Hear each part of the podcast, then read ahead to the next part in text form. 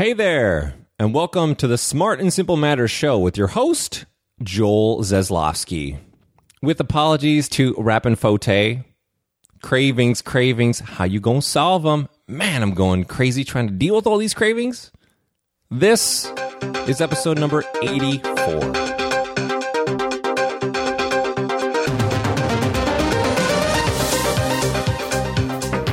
Yo, I'm practicing my birdwatching voice. What do you think? Is it as good as my goodness gracious? I'm grateful for you listening to this episode voice. Whew. Thanks for your time and attention for a darn fine interview I did with a woman who has a fantastic birdwatching presence. First, gotta give a special thanks to our show's patrons on patreon.com. Sweet, sassy, molassy folks, you make me happy. Thank you. As always, this episode is brought to you by my voice and the Patreon supporters. I don't have, I don't want sponsors. I just have you. So consider showing your support for me, this show, and our community at valueofsimple.com slash Patreon. Now then, here's an extra dose of love to Eric Larson, who snapped a picture of himself listening to this show in the wild and sent it to me over Twitter.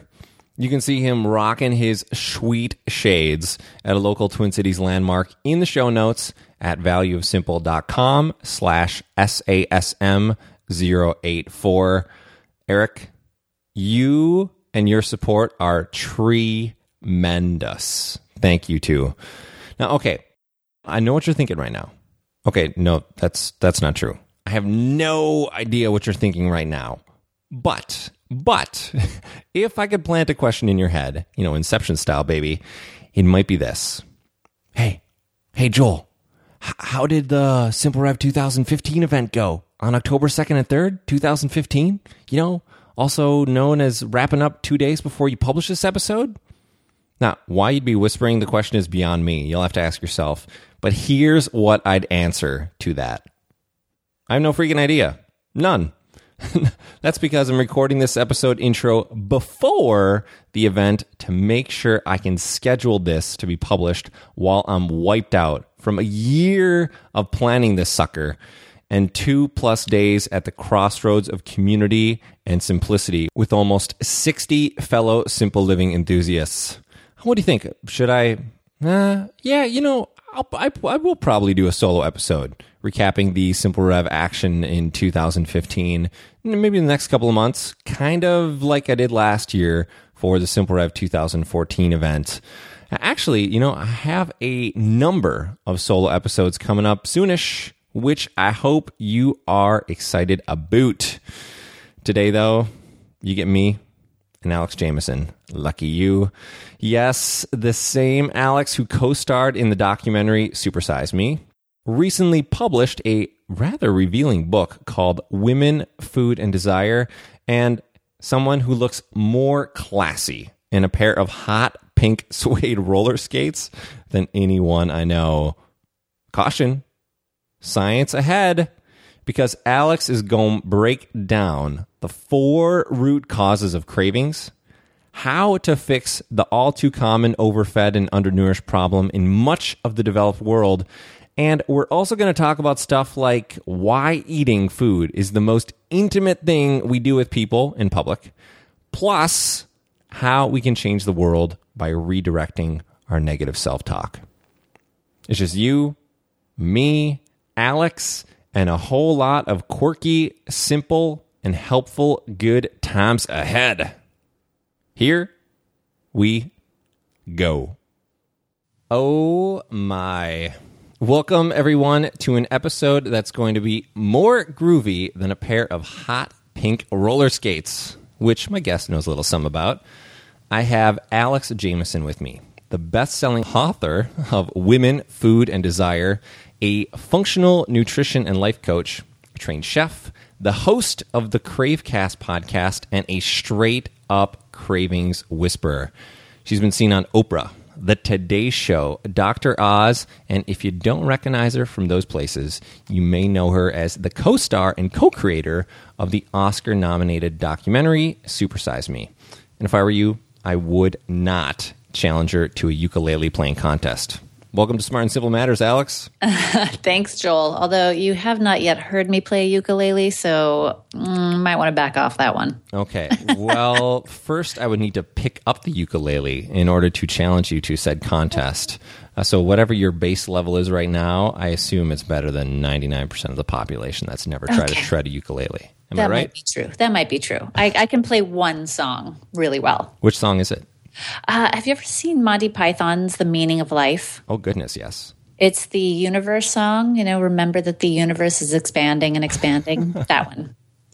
Okay. Okay. Will that be up on SoundCloud or YouTube or maybe on your podcast? Are you going to bust into a solo to end up an episode? No, but I did get invited to this random dinner party where I ended up playing that song for a Nobel laureate and some New York Times bestselling authors, which was nerve wracking for my first appearance. I'd say so. How was it received? It was great. People were, you know, people are always really impressed when you just get up and perform something because they're like, whew, glad it wasn't me. Yes, I have noticed. Well, cool. Let's take the conversation where I normally start our chat, which is with something I call the seeds of awesomeness. This is to help people understand how you came to be the person you are today. Can you tell us something unique about your environment as a youth, or maybe even one or two experiences you had growing up that had a big impact? Oh, sure. So I was raised, uh, as all good hipsters are, on an old organic farm outside of Portland, Oregon. And my mom was a master organic gardener. We grew a lot of our own foods. And my dad was a high school principal for over 25 years. So I had this awesome, creative, uh, natural mom, hippie, and this, you know, very methodical, uh, supportive dad. So between the two of them, I just I'm so grateful for my upbringing. They really they gave me so much to play with. Now, for me, at least on the surface level, not that these two things are at odds, but this it's almost like an opposites attract kind of thing. So your mom, yourself, you described her as a hippie, this organic gardener. Your dad, a high school principal, which at least when he's in principal mode, needs to be somewhat buttoned up, somewhat straight laced. Was the environment, was the atmosphere in your household just really chill, or did it tend to bend more towards one way or the other? Well, I know there it's what I now call and it's so funny because I didn't even realize until you asked me this. This is what I've created in my programs to help women. It was freedom within a framework. And the the rules were clear and you knew what they were. You knew what was expected of you. And we were you know we were raised with manners. And even though we didn't go to church we you know we felt like we were raised to be good citizens and you know you, you treated people a certain way. But within that we were encouraged to do what lit us up as human beings. So I, I, changed career direction several times. My brother didn't even go to college. Um, you know, he went to film school and he did all these other things. But my my parents were always fully supportive of us following our passion. So I think that's where those two things came together. So, what was it? What lit you up back in your youth? Was there a particular experience or some kind of attachment or uh, what I'm looking for, not necessarily looking for here, is I wanted to point this out because I'm really proud of you for addressing this in your TED Talk. And growing up in a home, you rarely took medicine. You generally avoided sugar, although, like me, I know you've had issues with sugar. Uh, mine are present tense. I think yours are past tense.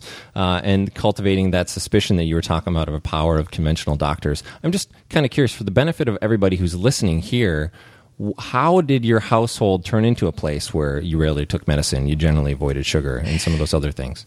Well, my mom, my mom's dad, my grandfather was a doctor, and he came back from the Korean War with hardcore self self prescribed drug addiction, and unfortunately, that drug abuse played into my aunt's life as well, my mom's sister. And both of them ended up having severe drug addiction problems. And they both committed suicide when I was really young, within a couple of years of each other, using prescription drugs. And it had a terrible impact on my mom, especially to lose her sister and her dad so close to each other. And it, it instilled this fear in me through my mother of drugs of painkillers, of you know prescriptions of, of any sort.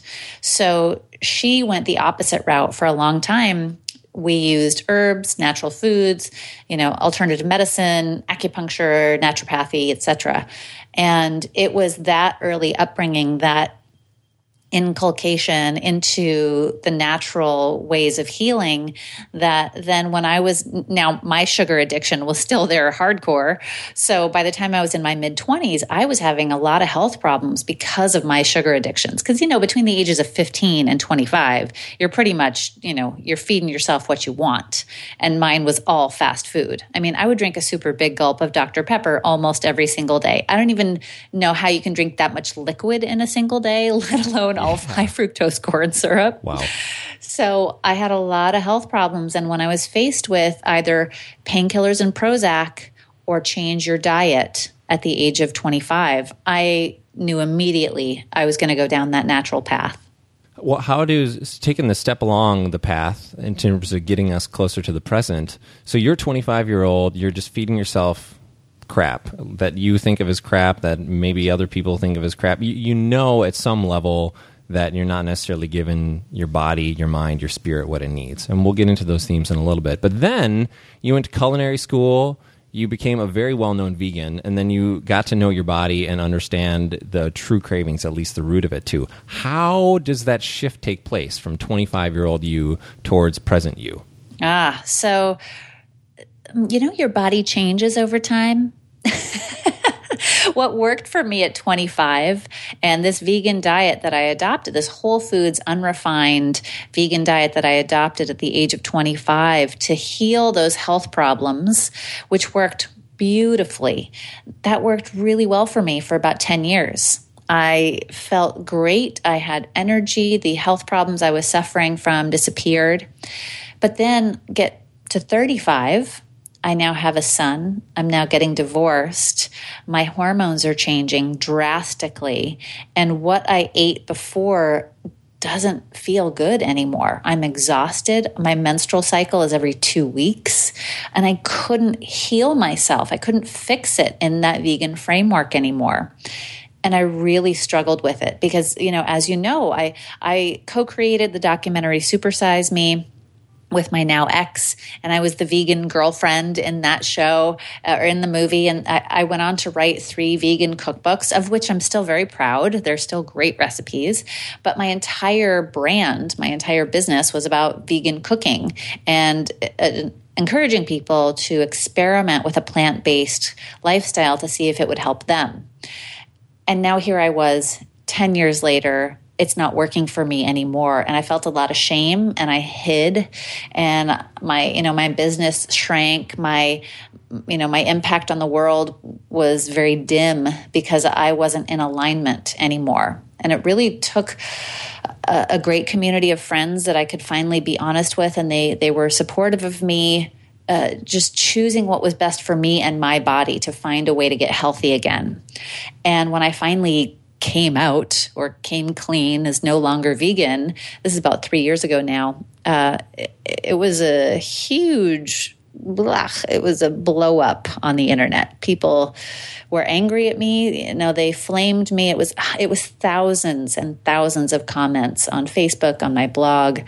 Uh, I lost half of my tribe.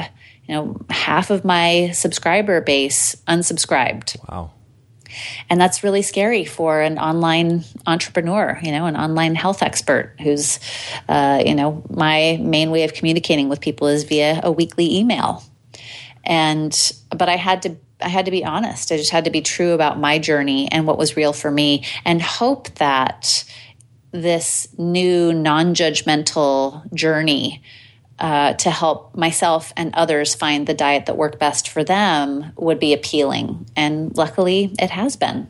Well, you talked about communicating with others, but communicating with yourself and listening to your body, listening to what it's telling you that it wants. And I know that's something now, at least cravings. You talked, uh, and not here, but in other places that I've seen you um, be interviewed and also write cravings for meat and for yes. other things that aren't part of the vegan diet.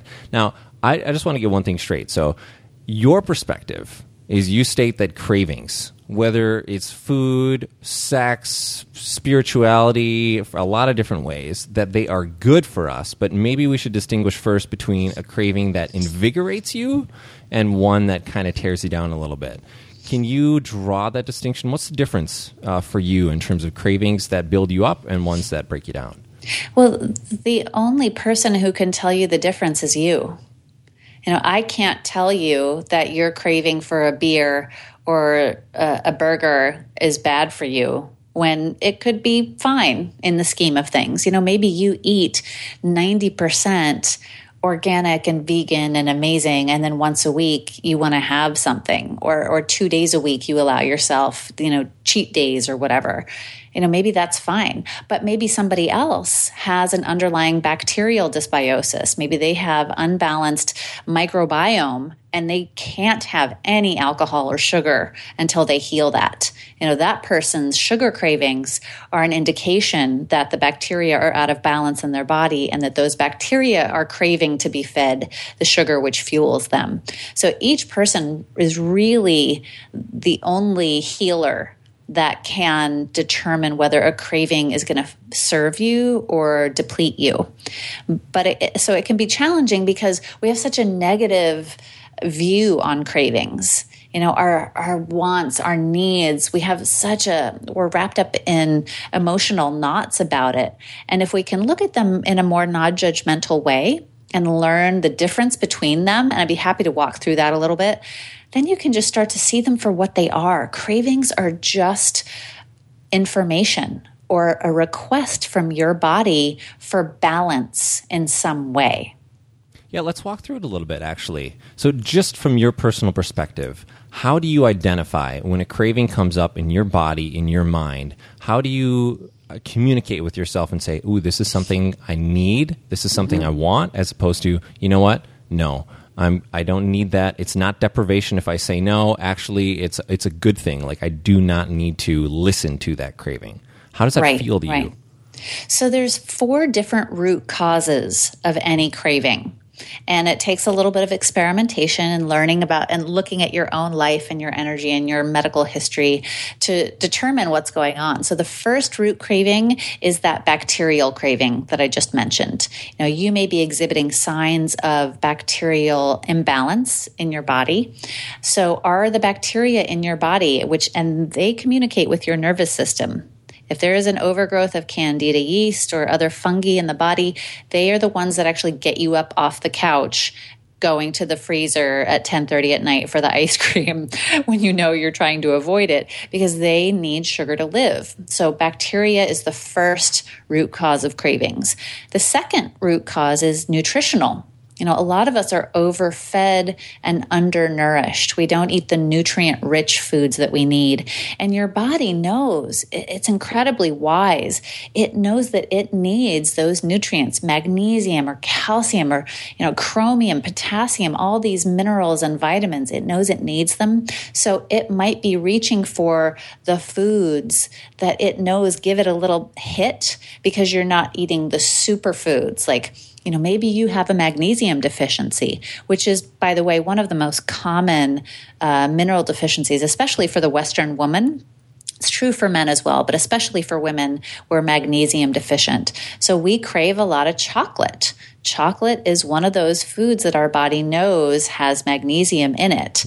Or you could be adding magnesium rich foods like hemp seeds, chia seeds, uh, a good daily supplement or some of this um, some of the sea veggies that are high in magnesium. For my for my serious chocoholics i always recommend adding some magnesium rich foods to their diet and those nutritional cravings will slowly reduce. And then there's the emotional cravings we are emotional eaters, all of us. It's just part of being human. You know, food is the most intimate thing we do with other people in public. It's how we bond with our family, with our tribe, with our ethnic group of origin. And we know, again, our body knows in its infinite wisdom that if we are emotionally upset, angry, frustrated, sad, lonely, that a little bit of food or food Valium, as I sometimes call it, you know, those carby foods, those refined foods, it'll help us calm down. It'll help us calm the anxiety and the frustration that we feel in our bodies. And then there's the physical and we are physical creatures. We are built really for pleasure, you know, either to go towards pleasure or away from pain. And we need movement. You know, movement is so key to our vitality. And we need good quality rest and sleep. And we often don't get enough of either right? We don't move enough and we don't get enough sleep.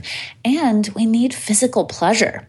But sex is a, a challenging topic. And most of us have, um, you know, we have a hard time talking about it. We we don't get enough, or we we don't want it, and we don't understand why. And for women especially, and again, this is you know this is a general blanket statement, but I, I go into this further in my book, Women, Food, and Desire, that sex in our culture is dangerous. We code it as dangerous for so many reasons.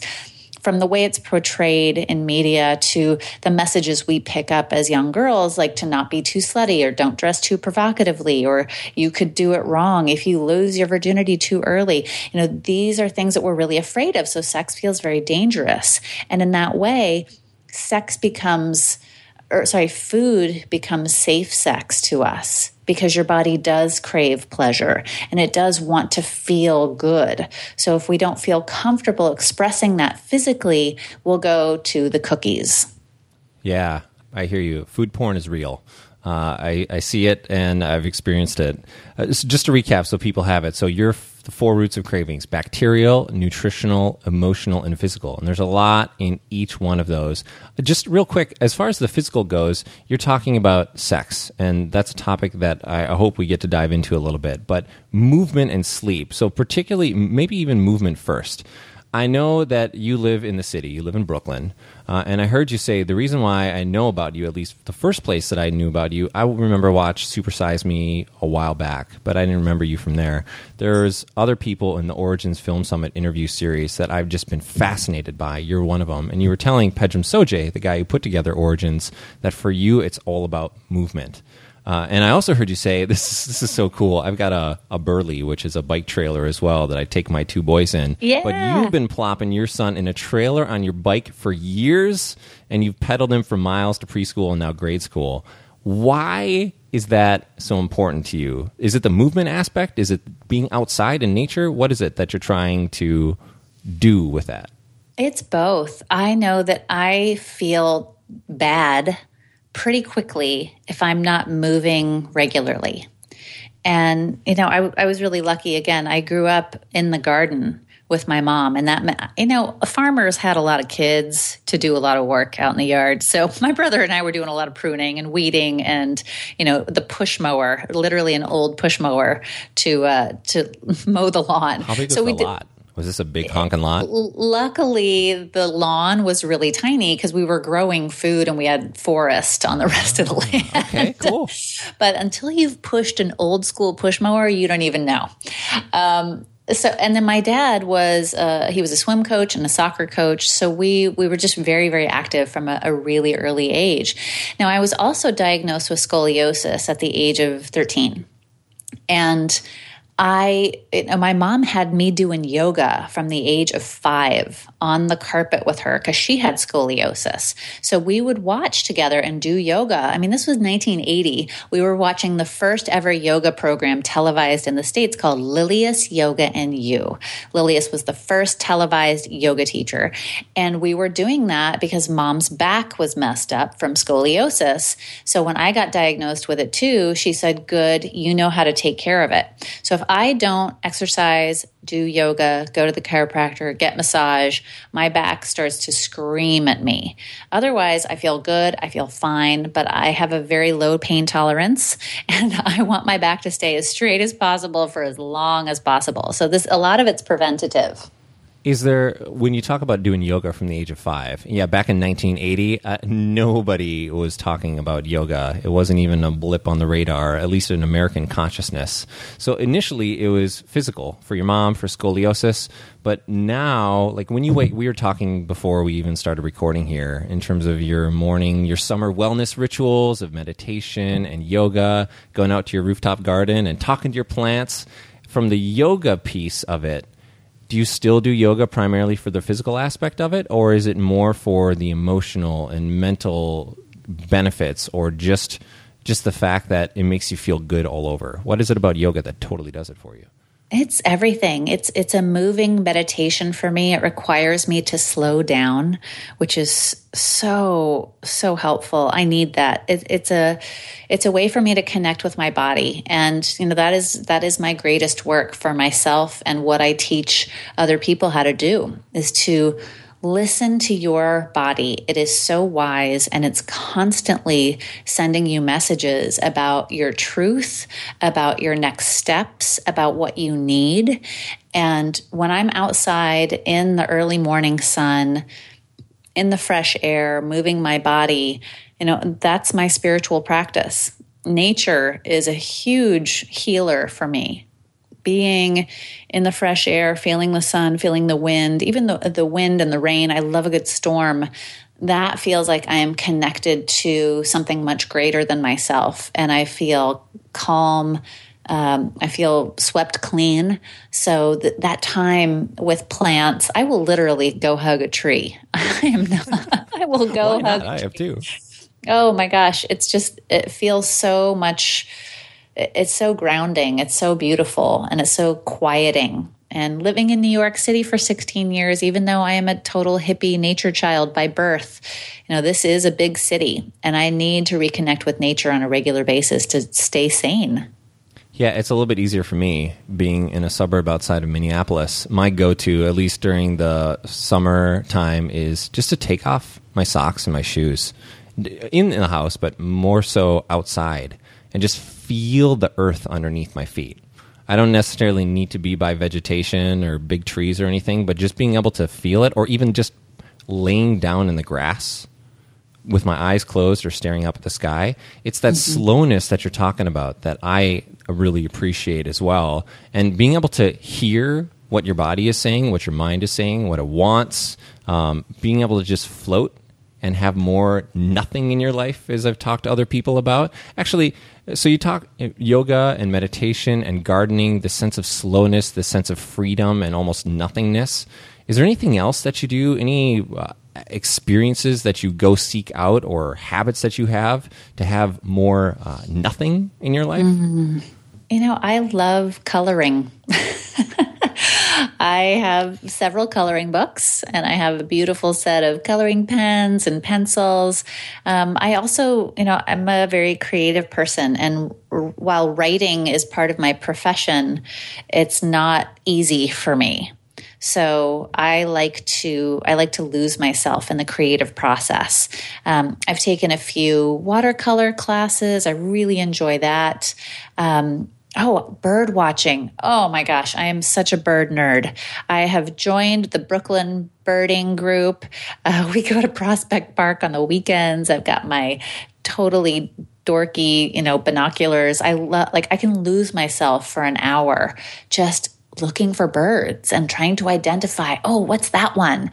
You know, I've got an app on my phone. And it's, it's like I'm in nature, I'm with other people, and all we're doing is looking for birds and it's so fun. I, I, I get lost. I'm not thinking about work. I'm not worrying. It's beautiful. I just it's so fun. How does this work? I've never been in the birding culture before. I don't even know if there is a birding culture. I assume there is. Oh, everywhere. Okay, okay. So you uh, some maybe you have friends or maybe there's some kind of meetup.com group. You decide, hey, we're all going to start in one place and we are just going to go seeking birds. Do you, is it a tag team type of thing where okay, you go over there and you check out this zone, and then I'm going to be over here and I'm going to be scoping for this specific type of bird. First one to find it tells the other one, and we get to uh, nerd out about birds. How does it work? Well, well, the group that I go hang out with, and I'm, I'm I've only just done this a few times, but believe me, I'm a lifer from now on. Um, we get together. And there's actually an Audubon Center in Prospect Park in Brooklyn. And we all go off walking together. And there's a few places where certain birds tend to congregate by, you know, this flowering magnolia that has, you know, berries that are now that certain birds will come and eat or there's some water areas, you know, a, a, little marsh where we saw a heron that was fishing, which is so cool. Um, and we saw all kinds of woodpeckers, and you know, some of the people have been birding for decades. You know, there's some cool, funky, quirky, old retired Brooklynites who've been birding for like 20 years, and they know all the birds. And what's so cool about birding in New York City, you wouldn't think about this, but because there's only a couple of big parks, Central Park and Prospect Park in Brooklyn, it's still a major fly through zone from birds that are migrating from Canada down to Mexico. So all these birds have to hang out and stop in these two parks. So in an hour, you'll see like a dozen different kinds of birds. Whereas if you go somewhere that's, you know, less densely populated, you might see two or three. So you get a lot of bigger diversity and more concentration. Hmm. So in this is I'm not trying to make this argument, but I would imagine some people say as far so these two parks, you've got Central Park and Prospect Park in the greater New York City area. These are the two main green public spacing spaces, the commons, if you will. And actually, uh, I interviewed a guy named Howard Rheingold back in episode 57, and he spoke vividly about preserving and even expanding the commons. If mm-hmm. there were more smaller parks, you probably wouldn't have the opportunity to do this in the city. How do we reconcile uh, our desire as humans? And I think we all have these cravings to be outside where it's green, where it's vibrant, when we're mm-hmm. in nature whether it's solo or whether it's with other people. So being a shared stakeholder of a common place like Prospect Park, where you can go be a bird nerd with your friends, uh, do you do you talk to other people in the city about what it means to have these places or to expand the the role of the commons or these public spaces, or you're pretty happy with the fact that at least in the city itself, there's not a lot, and therefore you get to have the benefits that you were just talking about. yeah, no, cut down all the trees so all the birds have to come to Prospect Park. No, of course of, not. Of course not, yeah. now, you know, New York City is actually really a fascinating place to live for a nature lover. You know, in the last 15, 16 years that I've lived here, uh, the park, the amount of parks has expanded. Uh, the amount of bike paths has, you know, quadrupled, quintupled. There's new parks that didn't exist before. There's new areas that are, you know, being given back to nature. Like the High Line is this beautiful elevated park that's now completely redone. A lot of it's xeriscaping, which is something I learned from my mom, which is basically planting local natural flora uh, and fauna, sorry, that uh, so that you don't have to water it. You know, planting what's local, that it, it, attracts local bugs and local birds, and you don't have to put so much input into managing it.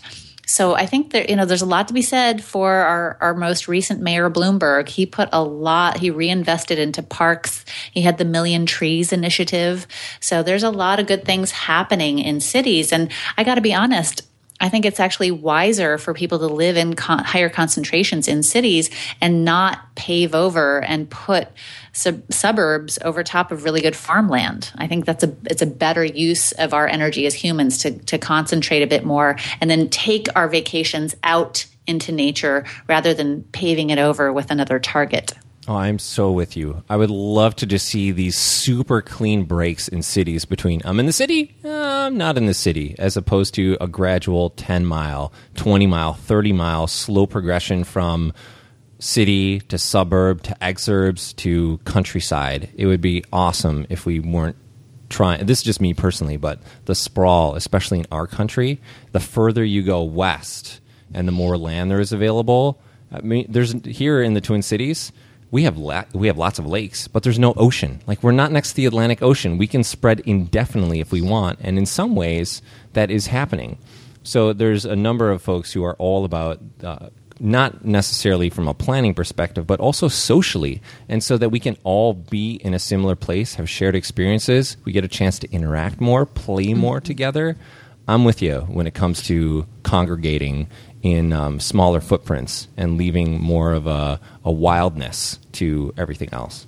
Yeah, and, and you know the the New York City Public Library changed my life. That's where I discovered the books that introduced me to veganism and a, a, you know the natural healing that allowed me to heal my body in my mid twenties. And you know I grew up with a, a middle school librarian as my favorite auntie, and you know these commons, like you say, the the parks and the libraries places where people can go for free to learn and connect. It it is so powerful, and I wouldn't trade it for anything. Yeah, places where no one's trying to monetize them or hold power over them. They're just part of our collective heritage as mm-hmm. humans, mm-hmm. and we're trying to share them with other animal creatures too. And I'm about to go on a tangent. I'm going to stop and I'm going to redirect for a moment here. I want to talk gardening because I know from a from the food perspective and from the fact that you do garden and you've got that rooftop garden. So I just interviewed another fella, a guy named Eugene Cook. He's an urban farmer who lives in Atlanta. He was also featured in uh, Pedram Shojai's Origins film Deep Dive, just like you. Now, where you are, having a rooftop garden on your home, as far as growing your own food, why is that so important to you? Is it self sufficiency? Is it cutting down on cost? Is it not having to go outside to a grocery store and having less fresh produce? What's the purpose of having your rooftop garden? Well, I have to admit, I'm not able to, you know, cut substantially into my grocery bills with my rooftop garden, but but that is the goal at some point. We just moved in, so it's a tiny, tiny uh, uh, project so far. But to have fresh herbs, to be able to send my eight year old son up to the roof and say, Sweetie, go get me 10 basil leaves for dinner. Or to be able to grow and watch the tomato plants and be able to like pick a real tomato off of a plant and for him to be able to see how food is grown to see that it takes time to see that it takes daily connection. You got to water them you got to make sure they have the right kind of soil. You, you got to you know make sure the bugs and well the new york city squirrels let me tell you about a rant i've got working up inside me. Okay. Those little punks. Anyway um yeah to be able to continue the love of fresh food and share it with my son has been so beautiful. And even though I'm not able to grow a ton of food up there, uh, to just be able to have a few delicious things that we can share, it does make him appreciate food in a different way. And it connects me to nature, to the seasons. It reminds me and keeps us grateful for the other food that we do purchase from the farmer's market or from our co op that somebody actually a, lot of somebody's put a lot of time and effort into this. So let's give some gratitude for what we have, this bounty that we have available to us. Yeah, absolutely. And I know you love getting your hands dirty. Uh, and I'm sure Laken, your son, enjoys that too. My kids love just running around and getting dirty all the time, and I encourage that. Uh, I say, hey, kids, go nuts. Like, be outside and go replenish crazy. your microbiome. There go you get go. some dirt on you. Are we going to talk about gut microbiome here? Are we going to seriously nerd out? Oh, totally, dude. I, I guess I guess we could. That So I want to start a new book. this is so dorky. I want to start a whole movement called the Dirt Diet where I just encourage people to buy organic and not wash their vegetables. You know, like, you know, brush it off, maybe like rinse it, make sure there's nothing visible. But actually, maybe we should be eating a little bit of dirt with our food. well, there's something to be said for that. Prebiotics, probiotics. Uh, think about it from uh, evolutionary perspective. As humans, when they grew vegetables, they didn't have the methods or the desire to sanitize everything.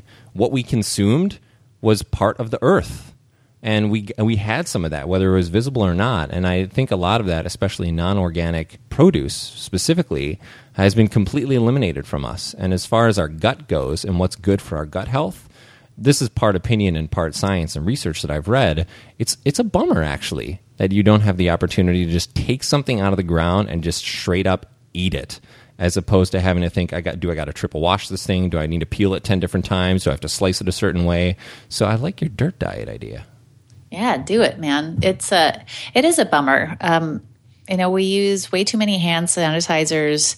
We are so obsessed with germs when really we we are part of this earth and we evolved in co-evolutionary process with these bacteria. You know, our body, it's 10 times more bacterial than it is human cells. They are in us.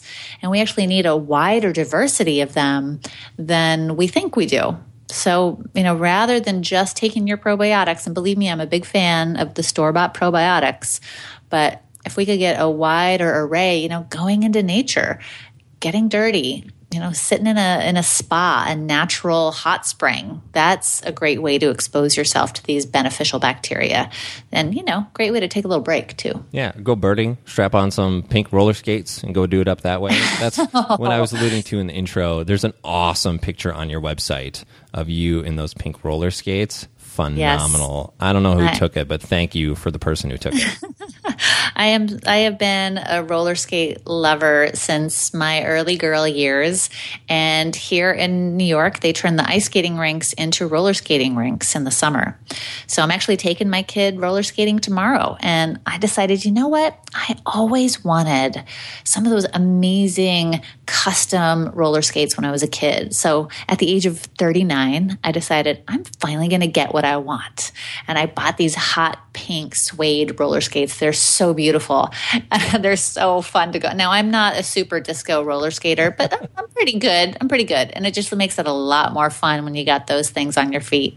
Okay, so challenge you to a ukulele contest, but not to a roller skating contest. That's what I'm Indeed. Hearing. Yes. Okay. Well, hey, I want to make sure that we have an opportunity. Uh, your book that you mentioned before, Women, Food, and Desire. I haven't read it yet. I mean, initially, like women, I'm not a woman. Um, food, I like food. Desires, I certainly have them. So, two out of those three things are certainly applicable to me. But um, maybe you could just briefly explain to people why after all these years and all these changes that you made, you know, the dirt diet, maybe that's coming down the road. But for this book that you just wrote, what was it that you felt so compelled to share with the world that you decided that you needed to write this book? Well, I know I've I've been helping women as a health coach for a long time to heal their bodies with food. But the more women I've worked with, the more I see that so many of us know what we could be doing to feel better you know, there's some nuance here and there. Like, you know, if you have a candida overgrowth, there's certain foods you shouldn't eat. There's some learning to be done there. But for so many of us, food is more than just food. It's not just about what's on the plate. It's about how we feel about ourselves. And for so many, we don't trust our bodies anymore. We want to look good for other people, but we don't know how to feel good in our own skin. There's a huge lack of confidence out there, you know, body confidence and self love. It, it's an epidemic.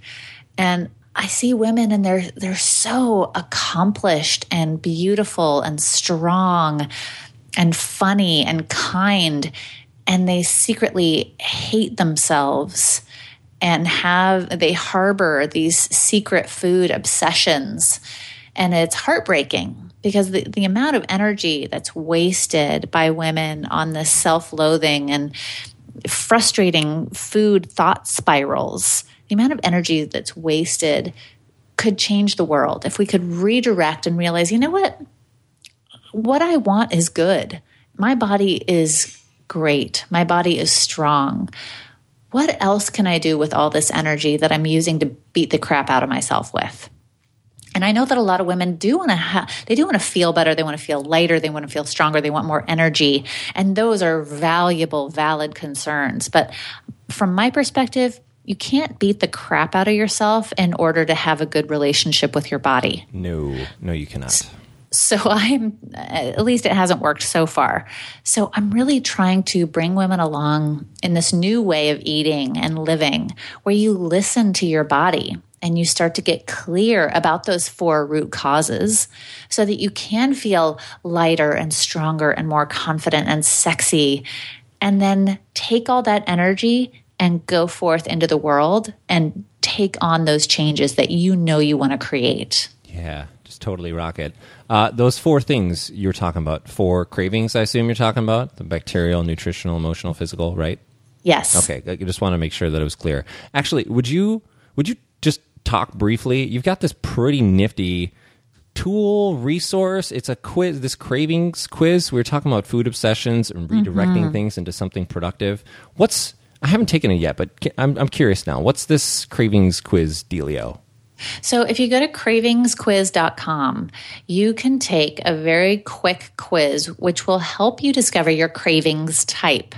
Now, this is all based on very ancient wisdom called Ayurvedic medicine, which is the traditional medicine from India. It's 5,000 year old medicine, and it'll help you discover your cravings type. I've basically rebranded the Ayurvedic doshas, um, Vata Pitta Kapha. You know, it's one of the sister arms of yoga. It's related to yoga and it will tell you, you know, what your cravings mean based on your type, whether you're a featherweight firebrand or earth mama or earth papa.